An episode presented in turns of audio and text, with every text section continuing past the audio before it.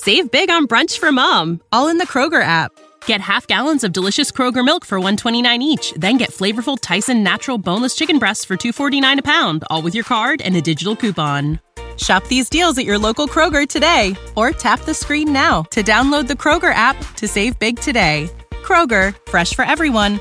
Prices and product availability subject to change. Restrictions apply. See site for details.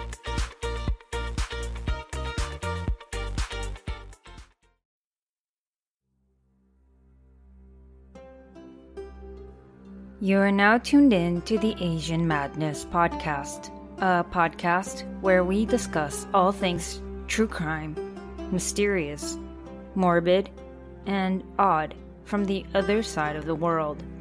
I'm your host, Jessica. Please sit back, relax, and let's dive into this week's topic. Hey everyone.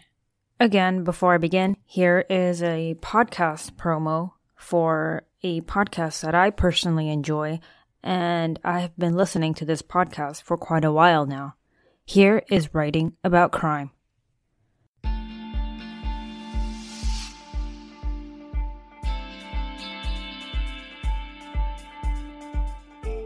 I'm Bonnie Lee, the host of Writing About Crime, a Canadian true crime podcast that looks for the story behind criminal cases.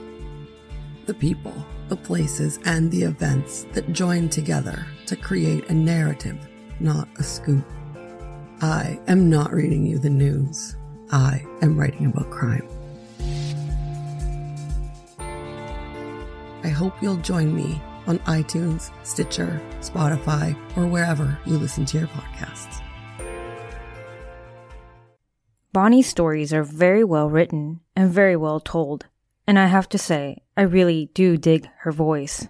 So if you're into true crime and you're looking for a good story, this is the podcast for you. Now let's begin today's episode. Welcome to episode 33 of the Asian Madness podcast. It's unnerving sometimes seeing my episode number grow, partly because it looks unreal, and also because I'm just naturally anxious and self conscious. Thank you to everybody who listens to me and continues to inspire me. I never knew I was capable of a project like this, but you have all made me realize anything, well, not anything, but podcasting is possible. So, sorry to get a bit sentimental today, but I think researching so many murder cases and seeing how people give up on themselves and destroy everything else, it makes me sad for everybody.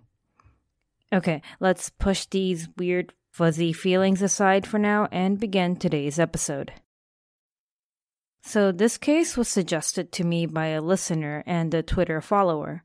So, shout out to Twitter user Sentient Electronic Android Nerdbot from Canada.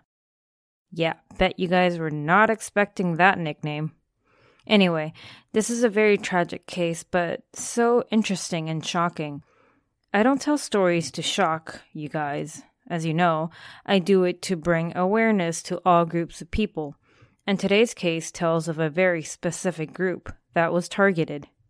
In a sense, it is similar to the Metro attack episode, but just a lot more deadly and in a complete different scenario. Yes, this is another case of mass murder that happened in July of 2016 in Kanagawa Prefecture, Japan. This is the case of the Sagamihara Care Facility stabbings. Let me begin by giving you a brief description of the location and the facility itself. Tsukui Yamayurien, which translates to Tsukui Lily Garden, is a care facility in the city of Sagamihara in Kanagawa Prefecture, Japan. It's about an hour drive from Tokyo. This facility is a social welfare organization and was established by the local government. Size wise, it takes up about a total of 7.5 acres. Tsukui Lily Garden was a home for people of all ages, ranging from people in their late teens to people in their 70s. People in this facility either have physical disabilities or general learning disabilities, and at the time of the attack in 2016, there were a total of 149 residents. While some were capable of walking and getting things done on their own, there were plenty others who were bedridden and needed care 24 7. This place was more of a community care facility, so, in a sense, they were all from the local area, and many families were familiar with each other. From what I found online, this care facility has other care centers in other locations, all aimed to help people with all sorts of disabilities. In the early morning hours of July 26, 2016, at around 2:10 a.m., a man snuck into Tsukui Lily Garden. He wasn't there to rob the facility, nor was he there to visit anyone. He was there to accomplish his mission, his goal. First, he broke a window to gain access into the east wing of the building, all the while dragging a big backpack around with him. He soon came upon a few female employees working the midnight shift, and instead of harming them, he managed to subdue them and tie them up with zip ties. He was not there to harm the employees. He had bigger plans. He then began going from room to room, not searching for anything in particular, but killing. It was in the dead of night and everybody was asleep. He took advantage of the time and of the situation and went around stabbing and slitting the throats of those sound asleep. This was his mission to kill as many people in the care facility as possible. It's unclear as to how many rooms he managed to enter, but at some point at around 2:30 a.m., the tied-up employee managed to get free and called the police. They were told that a man with a knife had entered the premise and was going from room to room hurting people. The police arrived half an hour later, which probably felt like forever for those that were in the facility. It was late, and it was a quiet town. No one was expecting this kind of shit show to happen in the middle of the night, or at any time of the day, actually. Unfortunately, they missed this man by about 10 minutes, where CCTV footage showed him leaving at around 2:47 a.m. The police were in shock. Things like this did not happen in a place like this, especially since they weren't even in the center of Tokyo or in a buzzing city. About 30 ambulances were called to the scene, quite a ridiculous amount, really, which shows just how many people were attacked. While paramedics were busy trying to save lives and transport people to the hospital, the police were trying to find clues as to who was responsible. Kinda luckily for them, they didn't really need to search for long. A little while after the attack, between 3 and 4 a.m., a man carrying a bag shows up at the local police station claiming that he was the one they were looking for. He had supposedly driven around and parked outside the police station, and when police checked his bags, they found multiple knives. Some were still bloodstained. They also found another knife inside his car. He was immediately taken into custody. At this point, it was already determined that 19 people, 10 women, and 9 men had been murdered, while 26 others were wounded. 13 of those severely wounded. This was actually the worst attack in Japan since World War II. Now, let's discuss who this guy was because, man, he is a pitiful person. His name is Uematsu Satoshi, and I will refer to him by his first name, Satoshi, from now on. He was born on January 20th, 1990, in Tokyo, and he was an only child. His mother was a manga artist, his father was an elementary school teacher, and he himself also studied and learned about teaching kids, and he probably was thinking of becoming a teacher himself. His family home was located in the same area as the care center, and while he lived with his parents for most of his life, his parents ended up moving away, but he stayed on, living on his own. Why, you ask? It was rumored that he got into a huge argument slash fight with his parents and they just up and left, leaving him on his own. Well, I mean, it's not weird to live alone. He was already in his 20s, and that's definitely old enough to be alone. But the way he came to live on his own isn't exactly desirable, I suppose. While he was described as kind and gentle as a boy, his personality took a turn when he was in university. He began to get multiple tattoos, smoked a lot of weed, ran around with the bad crowd, partied too much, and refused to make himself useful. Okay, getting multiple tattoos and smoking a lot of weed, those two things I am not judging whatsoever. It's the latter parts that made him kind of the rebel and the black sheep of the family. But you also have to remember in Japan, where society is a lot more conservative, these factors put together make him stand out even more. Basically, he became every Asian parent's worst nightmare. It honestly doesn't sound so bad, but Asian culture, like I said, is very conservative. This could also be the reason as to why his parents left him alone. So, how is he connected to this case at all?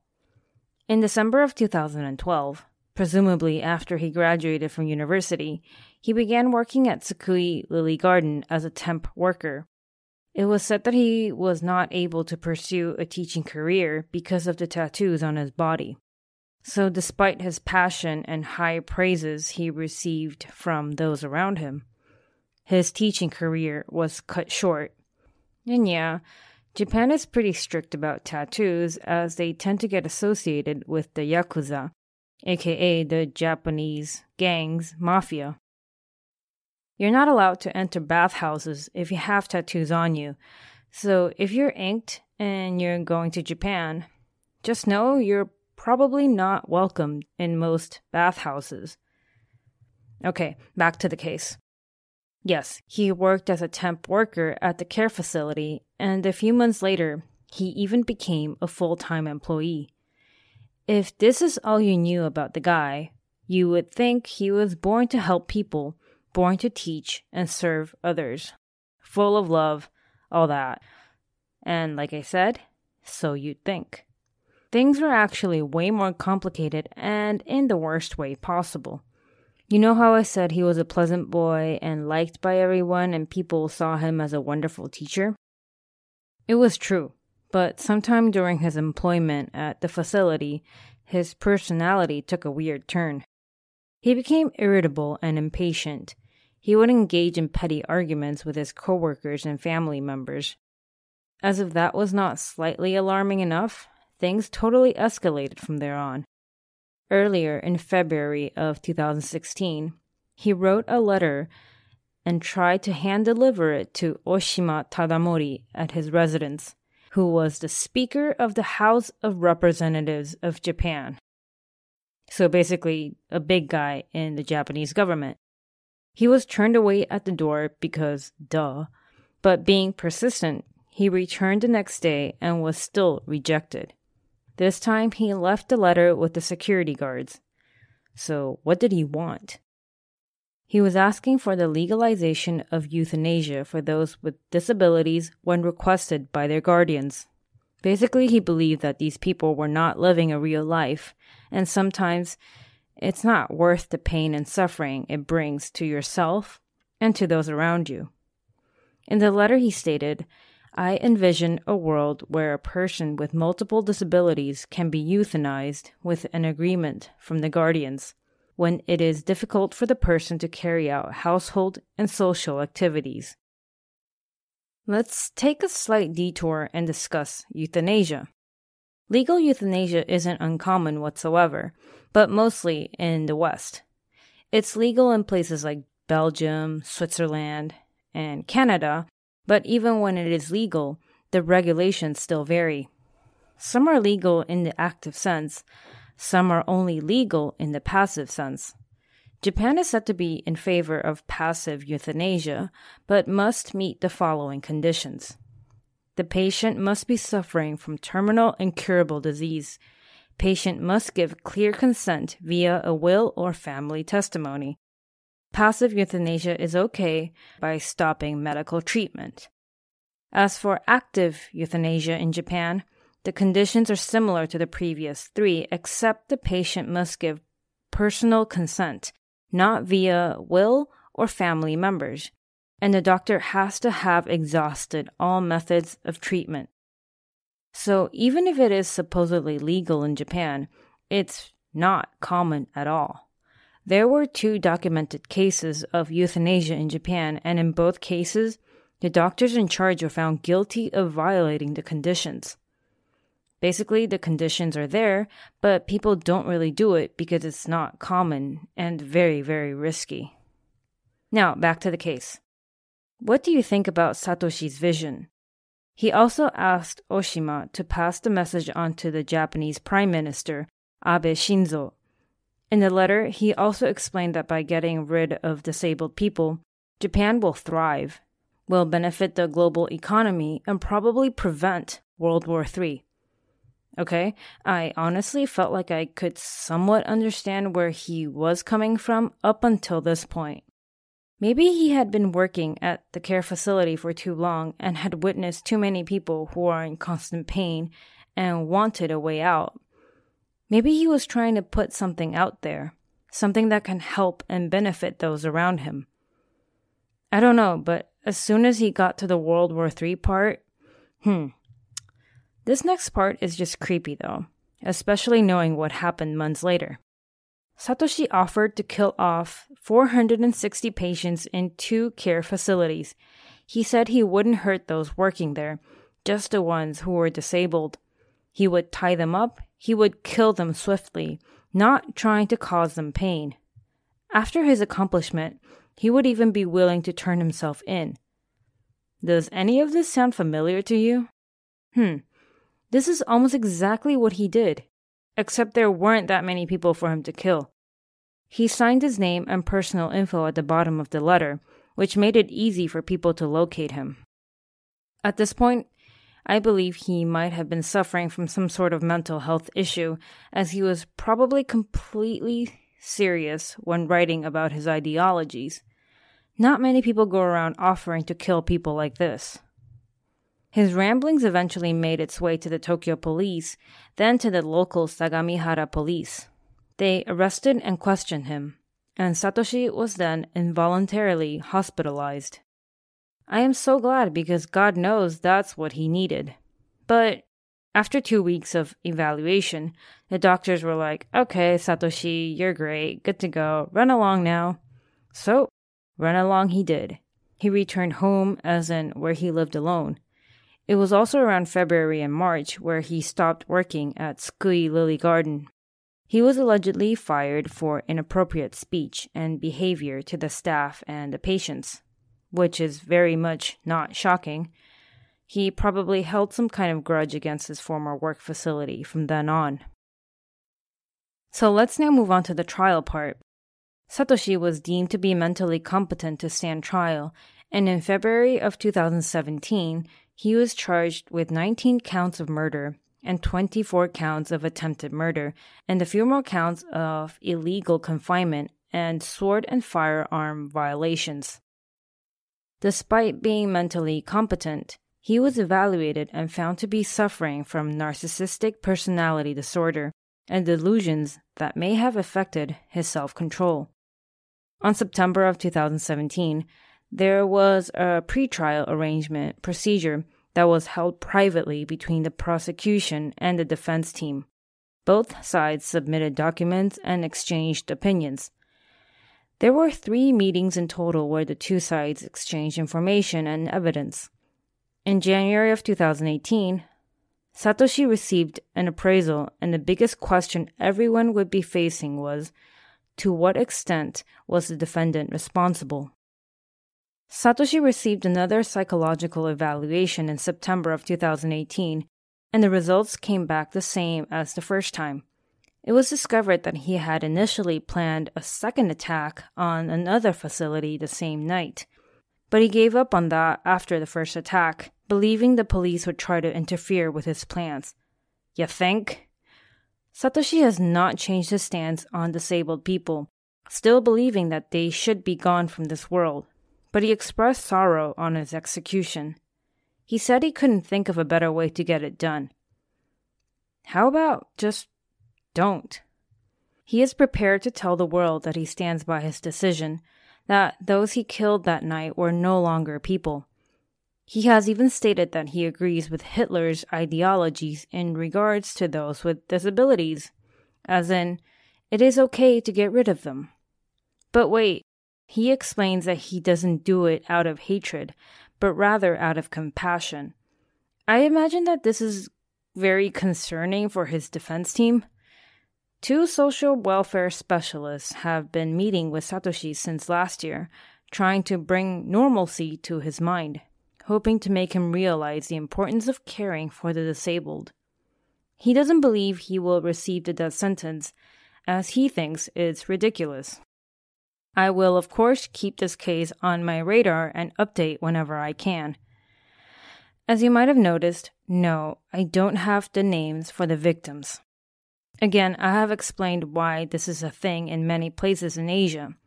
It's out of respect to keep the victims' families out of the spotlight, to stop the media and other people from harassing them. Sometimes the last thing people need is to be reminded regularly about what happened, so this is a way to give them respect and privacy and a chance to move on. As for Tsukui Lily Garden, it has been vacant since the attack and is now under demolition. The Kanagawa government expects the demolition work to be finished by March of this year, as in next month, and rebuilding work will begin right away. They do intend on reopening their doors again, and that is scheduled to happen in the year 2021. Many people believe that their society is not made to be inclusive of those with disabilities, which makes it harder for them to be a part of society or feel like they have value. Families and care facility workers and advocates highly encourage the government to assist in this area and make the entire society more welcoming of those with disabilities. A bill was also approved by the government to help people discharged from mental health facilities. Although they are free to go, they may not be 100% well. It is important to check up on these people or even keep them around for a longer period of time, if necessary. One last bit of interesting information. Remember, I said that Satoshi's mother was a manga artist? It was later on discovered that Satoshi's mother was actually a horror manga artist. And of course, people were like, oh no, it must have affected him. No wonder he went around killing people. Obviously, most people disagree with this comment, but we know that this is an argument plenty of people use. Oh, he watched a lot of violent films, explains his violence. Maybe to some extent, but it has to do with the individual.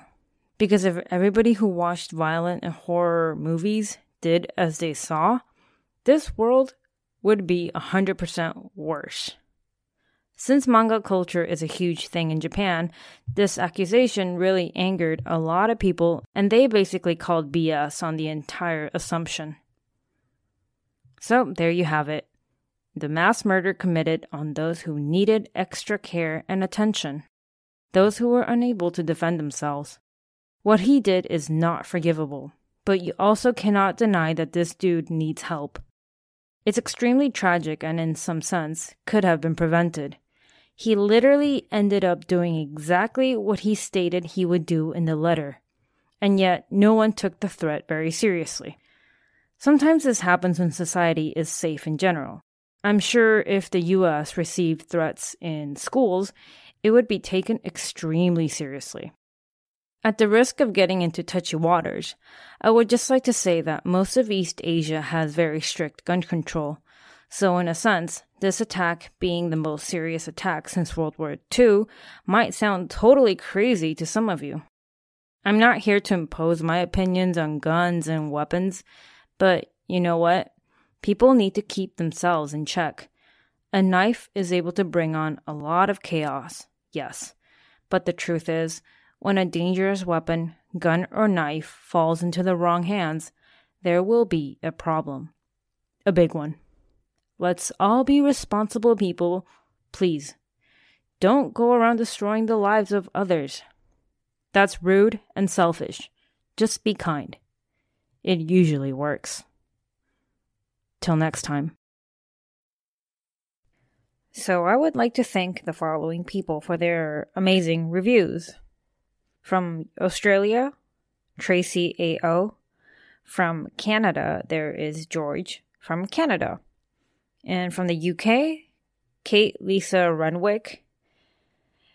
And from the US, Mara Vlad, Maikao, Panda six zeros and a six, Lydy seven seven seven, and La Lulu seventy seven. That's a lot of sevens.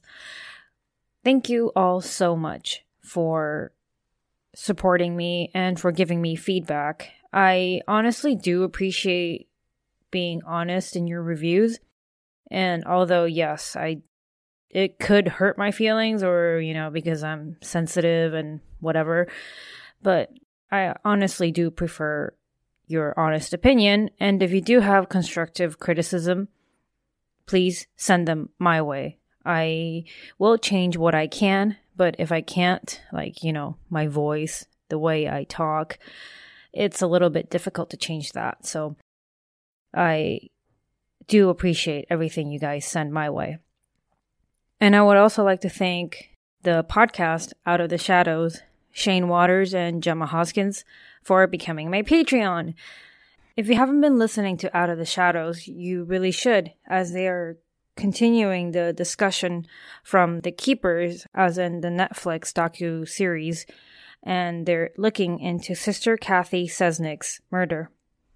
It's a lot of interviews with firsthand accounts and victims and survivors, so I think it's a really good podcast to keep yourself updated on the case. And thank you to everybody who listens, and I'll see you next time. Thank you for tuning in to the Asian Madness podcast. Please help me by rating, reviewing this podcast if you're on social media, please look for me under the handle Asian Madness Pod. If you have any comments or suggestions, do not hesitate to write me at AsianMadnessPod at gmail.com. I truly appreciate each and every one of you for being here. I am your host, Jessica. Till next time.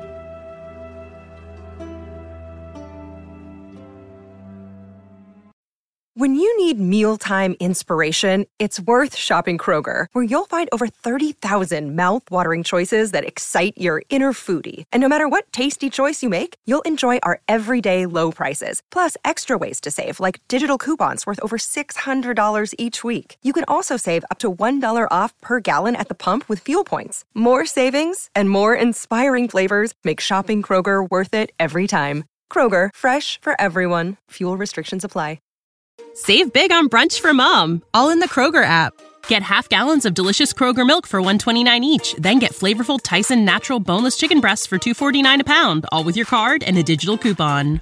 Shop these deals at your local Kroger today or tap the screen now to download the Kroger app to save big today. Kroger, fresh for everyone. Prices and product availability subject to change. Restrictions apply. See site for details.